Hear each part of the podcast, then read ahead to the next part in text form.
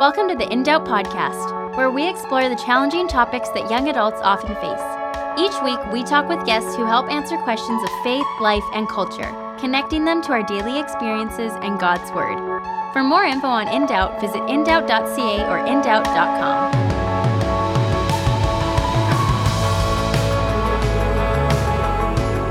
Welcome again to In Doubt, the show that exists to bring the gospel to the relevant issues of life and faith that we all face every day, hoping to inspire conversation, but intentional conversation. You know, we strive to live out this mission through creating this show that you're listening to right now. Every Monday, a new conversation comes out with a different guest talking about a different topic. So if you head to our archives on our site, you'll see conversations on mental health, alcohol, transgenderism, music, the gospel, and so on. There's a lot more online. I encourage you to go check it out. And if also you head to our site, you're going to find articles, you're going to find a free video Bible study on Jude for individual or group use, and more. This week we're talking about worship. And worship is really relevant for everyone because we all do it. Worship, that is. Uh, the word worship usually, I mean, it brings up kind of ideas of religion and gods and so on. But if we're honest with ourselves, we worship every day. And not just gods, but people objects, ourselves, other things.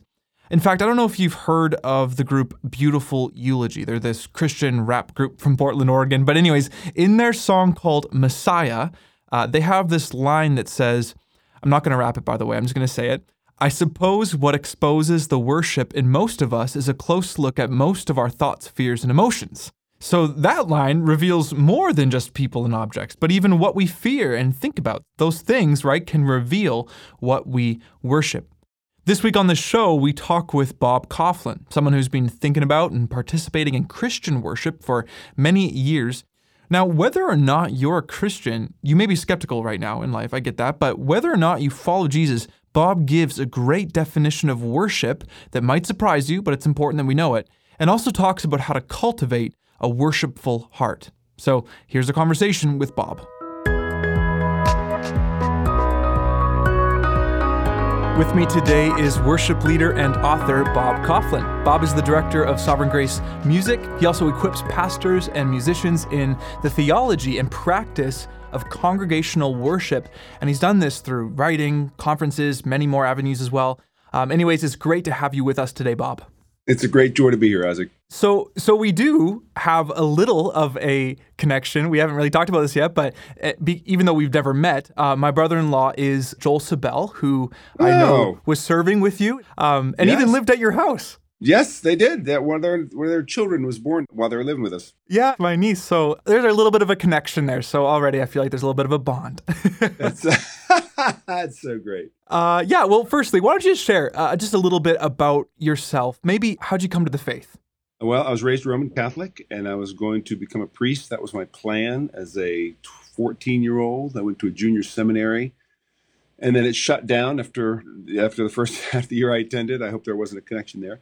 But after that, I went back to public high school. And then when I was a freshman in college, so I was about uh, 17, a guy from a ministry called Campus Crusade, now called Cru, uh, shared the gospel with me. He pursued me. Uh, I met with him in the student union building.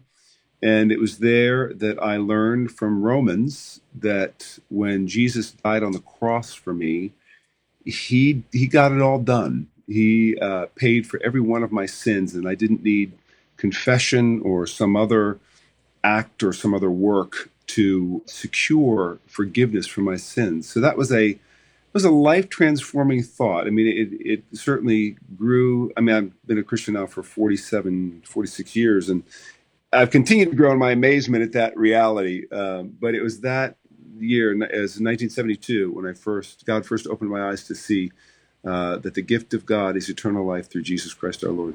That's so good. And the last 46 years, what has that looked like for you in a kind of a brief snapshots? Oh, man. Oh, well, I finished college. I got a, I went to Temple University in Philadelphia, got a piano performance degree.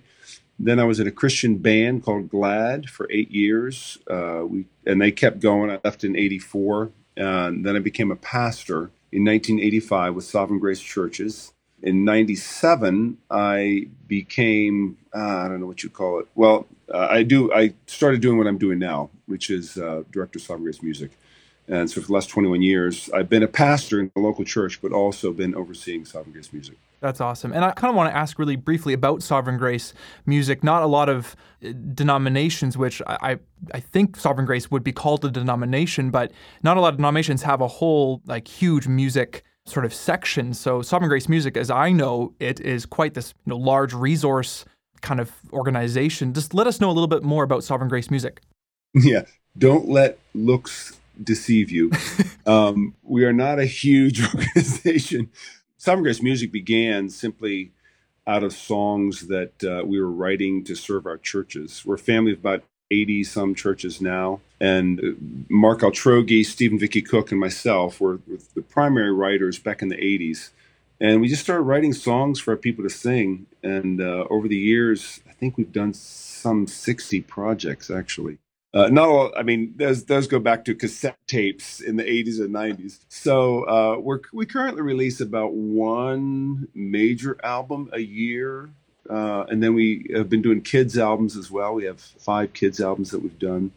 We're about to release our fourth Together for the Gospel live album, which is just me on a piano, leading you know thousands, mostly men, at a pastors' conference that's held in Louisville, uh, here in Louisville, Kentucky, every other year. Mm, that's awesome. That's so good. Bob, as we sort of shift now into the conversation that we're going to have, it, generally it's about cultivating this heart of worship. But before we can get there, I kind of just want to ask you, what does it mean to to worship, and why do we often, uh, I think sometimes subconsciously, we sort of put a criteria, like we we say that someone's worshiping when they're doing this certain criteria of external actions, like shutting their eyes, mm-hmm. swaying, crying, things mm-hmm. like that. But we know instinctively that worship is bigger than that because people say that. But yeah, just flesh that out. What does it mean to worship? Well, when I began in this position 21 years ago, one of the first things I did was start reading books about worship, which I hadn't done a lot of up until that time. I read Engaging with God by David Peterson, which I would highly commend to anyone who's involved with leading the music uh, in their church and for any pastor. Um, a book called Adoration in Action. Anyway, I began to understand that wow, worship isn't just the music. Uh, worship isn't just a feeling. In fact, he begins with a quote that kind of debunks that, and it was like this shock for me. What? This is this is what I thought worship is, and you know, scripturally, there there are a number of words that we translate as worship in both the Old and the New Testaments. The, the basic gist of them is you know, it involves our attitudes and actions. It's response to God in ways that show reverence and awe and uh, the actions of servanthood. So none of it's connected to music, really, which is so interesting uh, that we have kind of landed there as a culture. And I think worldwide, we, we often describe worship as the singing. You know, when Jesus, in a well known story situation, was talking to the Samaritan woman in John 4, he talks about worship in spirit and truth, and we'll often use that phrase to describe what happens when we gather. Jesus wasn't really talking about music. There's no mention of music. He wasn't even talking really about gathering. he was talking about approaching God through Him by the power of the Spirit. You know, it's a little a lesson on the Trinity. And so, you know, biblically speaking, yeah, Christian worship is the response of God's redeemed people to his self-revelation that that exalts God's glory in Christ in our you know in our minds and our affections and our wills and all that's in the power of the Holy Spirit. It's it takes God to worship God. We couldn't worship God apart from his enabling us to, but if we're going to worship him, we've got to worship him for who he really is, you know, as who he's revealed himself to be and then we've got to worship him in ways that honor him. Well, that goes far beyond singing. It, it incorporates everything we do, really, and our thoughts and our words and our actions. Right. No, that that's really helpful. You know, you sort of alluded to it, but I'm just wondering if you have any thoughts on why we often, you know, put worship to music. Uh, and you say the last, you know, how like a century or so we've really done that. Why do you think that is? Well, there's certainly biblical precedent for using music to praise God. Uh, you know, the Psalms we have as an example. There's no soundtrack to the Psalms, but there are a number of musical references where we see in Colossians 3 16, Ephesians 5 18, that Christians sing psalms and hymns and spiritual songs. You know, Paul and Barnabas were singing at midnight in prison. they were singing hymns. It's like, whoa, what what is that? Uh, what's what's going on there? Revelation is filled with hymns of praise to God. Uh, uh, there is a, a natural connection between truth, words, which is truth specific, and music, which is kind of emotion specific. You, you know, it combines the two. When we sing, it combines the most specific form of communicating truth, which is words, with with the least specific form of communicating truth, which is music. Put put it together, and so what it helps us do is feel the truth. That's good. And this is kind of interesting question. I'm just kind of throwing in here now. How do you know if you're, you know, in your local church with the community of believers, your brothers and sisters in Christ, you're singing these songs? How do you know if you are genuinely worshiping God through those songs? I think it begins with our minds. You know, are we thinking uh, uh, are we thinking about things that enable us to exalt God's glory in Christ? You know, if I'm thinking about what I'm going to have for lunch, if I'm thinking about, you know, how hot it is in here, if I'm thinking about, well, does that person like me? If I'm thinking about the bills I have to, you know, I'm worshiping, I'm just not worshiping God. I'm I'm I'm valuing something at that moment. It's just not God. So, you know, I may not feel a ton, and this is where we often get off. We think of worship as a feeling. Worship isn't a feeling; it's an action. It's a response, uh, which often leads to feeling, uh, because the truth is that when we think about how God has, you know, in Jesus Christ, humbled Himself and and died in our place so that our sins could be paid for. And Jesus is risen from the dead and he's ascended to his Father's right hand where he intercedes for us. And all this is so that we might be forgiven and adopted in God's family and experience eternal joy at his right hand. That's going to produce, you know, emotion and feeling, but it's, I may sing all those things and think about them and yet not really be moved. Uh, but know that I've worshiped God because I've given him the honor and the glory that's due his name. Wow, that that's good. And I, I do want to come back to that one more time, but a question I do want to ask you is this if worship is what you're saying it is is this response to who god is then then how do we cultivate a worshipful heart and mind i know you've sort of touched on that already but i'm thinking of this in kind of two ways one how how do we do this alone so you as just bob at home waking up in the morning just yeah. you me as isaac and so many others but then also how do we do this together in the community of the church well, it's that's a great question because if it if you can't do it practically, all the conversation really doesn't matter. Personally, individually, I I get up each morning and my thoughts are going in a you know hundred different directions. This morning I woke up, I was thinking about a conference I'm leading next week in Frisco, Texas, and things that I need to do. And so one of the things I start doing is just quoting scripture to myself. I've sought to memorize scripture. I keep I keep on memorizing scripture and I will just review uh, scriptures and just think about them, meditate on them, chew on them, not just get through them, but just think about, okay, this is the God that I love. This is the God who made me. And so that kind of begins to prime my heart to receive. Because worship begins with receiving. We, we can't come to God on our own without Him giving us something to come to Him with. So uh, I think about and this often helps me just i think about how much i need god and how much he desires to help me. You know those who my heart trusts in him and, and i am helped psalm 28 says. And when i when i think about the lord uh, it helps me. So i turn my thoughts to the lord. I, I read scripture i read his word I, I, seek to encounter him i read books about the bible um, you know that stir my soul um, and then occasionally i'll sing but not not too often because I'm in a home with a lot of other different people there. Uh, so I can't really do that. So it's it's focusing on who God has revealed Himself to be in Christ, and what a difference that, and then asking myself, what what difference does that make in my life? Bringing my needs, my requests, my concerns, all to the Lord, and you know, trusting Him to to do what only He can do with them. And then corporately, it's the same thing. Congregationally, you know, we are we are seeking to sing songs, pray prayers to hear messages that reflect who God has revealed himself to be.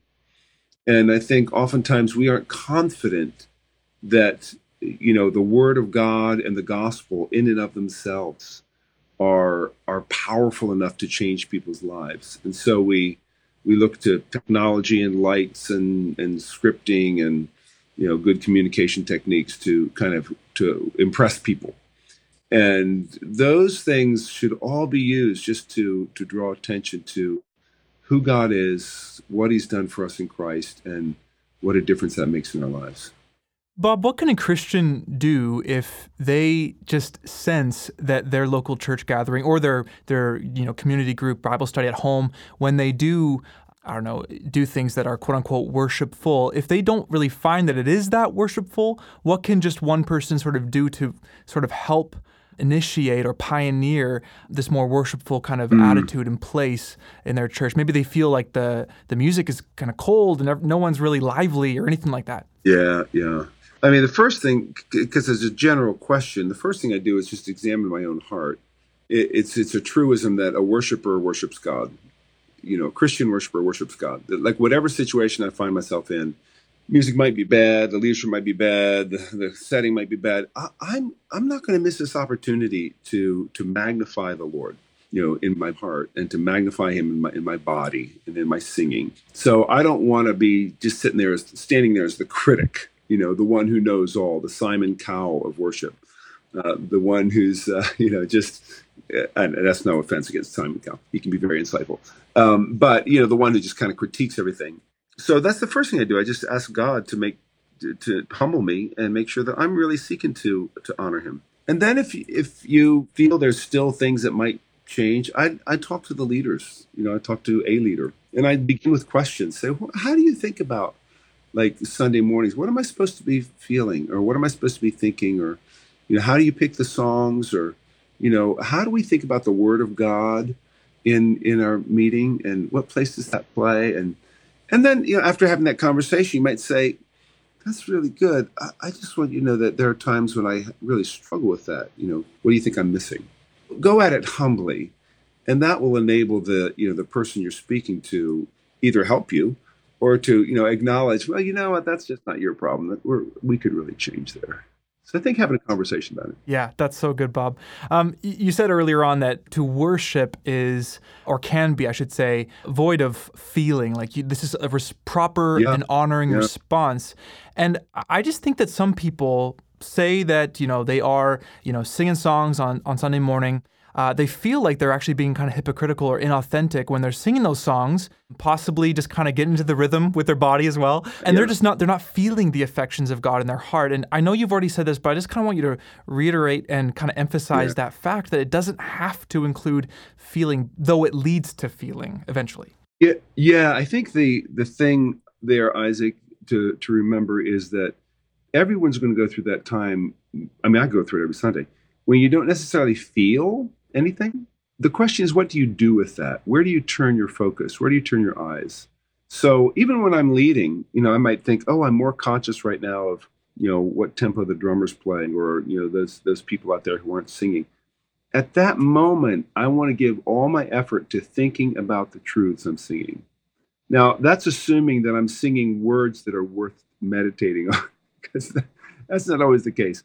But assuming that you're singing good songs, thinking about them, you know, applying my heart to them, just seeking to, you know, immerse myself in the truth that's coming out of my mouth and let that affect me. You know, it may be a, a song or two before I begin to realize what what's really happening, but oftentimes it's just a line. You know, we're singing and it's just a line we realize, "Oh, wow. That is me. That is really me." And that's the Holy Spirit working. But unless we're actually singing and participating, it's it's rare that that happens. Yeah, no, that's that's really good and that's very helpful. Thank you, thank you, Bob, for that. I, I have a couple questions that are sort of outside that realm of, of, of worship, and we just if you're listening, that's that's scratching the surface on on the topic of of worship, and we just that's awesome, Bob, that you've helped us through that. But a couple questions, just because you are someone that's thought a lot about worshiping God through music. You've written on this. Again, like I said, you've done conferences and a lot of speaking on this. And I think this is a question that's becoming more and more prevalent as more and more worship songs are kind of going off on the internet and just, you know, everyone's singing them. Here, here's a question I think many Christians struggle with. If you don't agree with the theology uh, of a corporate worship song, or even it's just a line or two from the song, I think some people can struggle with should I be singing this publicly amongst my brothers and sisters in Christ? Why, why or why not? Yeah, there's a wide range of songs that would fall into that category. You know, some are just an unclear line, and in that case, that it'd be no problem. You know, you just you import your own meaning into it, and it may be a, a, a line that's repeated a lot, and in that case, I'll often just fill in between the lines with you know maybe some more substantive thoughts. I'll either say them or I'll sing them. If it's a line that you know I give you an example, a very popular song. You know, you didn't want heaven without us. It's the first line of verse two of What a Beautiful Name, which is an amazing song, I think, apart from that line. I can understand how that line might be understood. You created heaven, or you know, heaven existed, and and you created everything so that we would be a part of it. But but it can sound like, unfortunately, you know, God didn't want heaven apart from us, almost like it wasn't complete it wasn't sufficient. And I, yeah, that's not true. And I think the writers know that too. It's just an unclear line. So if I was standing in the congregation, I wouldn't sing that line. But I, I don't know if if people are uh, actually watching us that closely to see. Uh, you know, someone might come up to, an, to us afterwards and say, "What did you think about that line?" And that might give us an opportunity to, you know, further explain yeah, no, that's good. And, and and one more, that's very helpful, Bob. One more kind of question, sort of along those lines. Paul says in, in Philippians that there are some of these preachers that are preaching for the wrong intentions, you know, for, mm-hmm. for money. Yeah, but he's yeah. like, I rejoice in it because people are still hearing the gospel. Yeah, with yeah. with that in mind, Bob, I, I guess some people also are struggle with should I be singing a song that's really solid and it's awesome, though perhaps their author or the the church behind that maybe there are some questionable things with that. Yeah. Do you sort of take that in the same realm as paul and like you, re- you rejoice in it because it's good or do you think there's some other things there as well? Well uh, absolutely but i think the category that uh, determines whether or not you should do it is edification. If it's a distraction to a number of people then i wouldn't lead it. If it's not a distraction then i would. You know and it's also a factor too isaac of what kind of teaching you're getting at your church so, uh, you know, if your church preaches the word of God faithfully and you know it's clear that that scripture has authority over everything you do you know if you do a song from a group where you might not agree with a lot of their practices or their theology they'll know that you picked that song because of the words and not because you approve of that ministry. So i think it's helpful to to realize that you know, if you only do one or two songs from a group, that's a statement. They might be putting out, you know, hundreds of songs, but you're only doing one or two.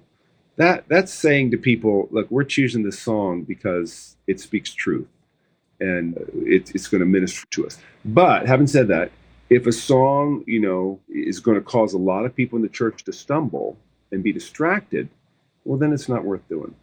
Yeah, that's good. And the, the main point there, like you said at the very beginning, is edification. What is going to edify, lift up the, the community of believers, not distract them. That's right.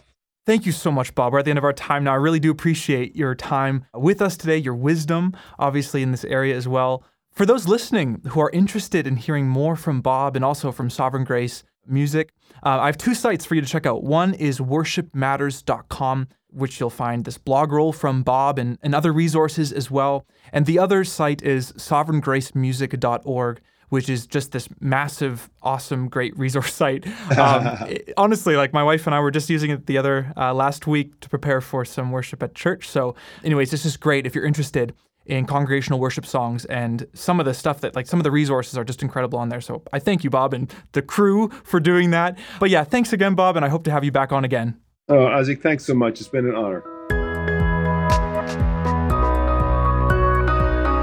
That was worship leader and author Bob Kauflin. You know, Bob talked about the fact that to worship God doesn't have to include feelings, at least in part. He said that feelings certainly come, but they're not immediately necessary when we worship. You know, we can worship God with our minds and with our bodies. We can honor and obey Him without necessarily feeling like it. In fact, a good chunk of the Christian life is worshiping God without feeling like it. Now, sometimes if we don't feel like worshiping God, then we won't worship God, you know? And I think that's a mistake. And close to worshiping God is actually pursuing God, this act of moving closer to Him. And if we're honest with ourselves, we don't constantly or consistently pursue God. Let's, let's think about this for a moment. we can define pursuing God as consciously thinking, speaking, and acting in such a way that demonstrates our love for God. So the only time when we'll be able to pursue God this way consistently will be in heaven, obviously. While on earth, you know, we're constantly faced with the sin in our lives. Sin causes every thought, word, and deed to be less than pure in the eyes of God. Now, this doesn't mean we quit striving for more of God. It just means we have a humility when bringing our best to God, knowing that even our best is stained a little bit by sin.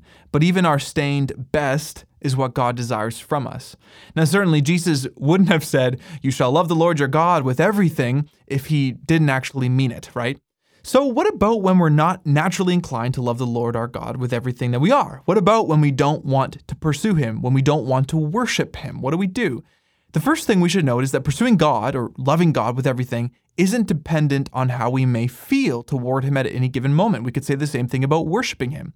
Put simply, God doesn't desire our pursuit of Him only when we feel like pursuing Him. He desires, and He actually commands, our pursuit of Him and worship of Him even when we don't feel like it. This would mean that our pursuit of God is more than just heart affections, right? When we don't want to pursue God, we're subconsciously looking at our heart's affections and determining that there's nothing there for God. And the reality is that that's going to happen a lot in life, but we're to never justify not pursuing God because it's not from the heart. That's just a weak excuse. Rather, we are to focus on the mind. We should be thinking about the gospel, walk through it, even though it may be hard if your heart's not in it. Just walk yourself through the gospel. Talk to another Christian, talk to a brother or sister in Christ who is feeling affections for Christ and, you know, have them encourage you. And also just read and listen to the Bible. That's also what Bob said. Anyways, if In Doubt is a ministry that you enjoy that you gain from, or perhaps you believe in our mission to bring the gospel to relevant issues of life and faith, then perhaps you'd prayerfully consider making a donation. Everything we do at In Doubt is given out for free, yet it costs us money to create it all. If you'd like to support us in this way, it's really easy to do so. Just click the donate button and follow the simple instructions at indoubt.ca if you live in Canada or indoubt.com if you live in the States. Well, that wraps up today's episode. We hope you join us next week as we host another conversation on life and faith. We'll see you then.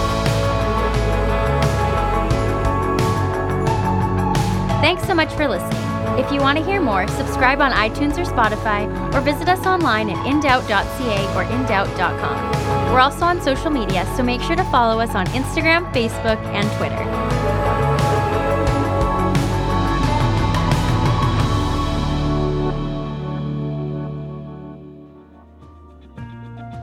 In Doubt is a ministry that exists to engage young people with biblical truth and provide answers for many of today's questions of life faith, and culture. Through audio programs, articles, and blogs, In Doubt reaches out to encourage, strengthen, and disciple young adults. To check out all the resources of In Doubt, visit indoubt.ca in Canada or indoubt.com in the US. Or if you're in a position or share a passion for the ministry of young people, you can support the ongoing mission of engaging a new generation with the truth of the Bible. First, you can pray for this ministry. And second, and if you are able, please consider a financial gift by visiting indoubt.ca in Canada or indoubt.com in the US. Your gift of any amount is such a blessing and an answer to prayer. Thanks.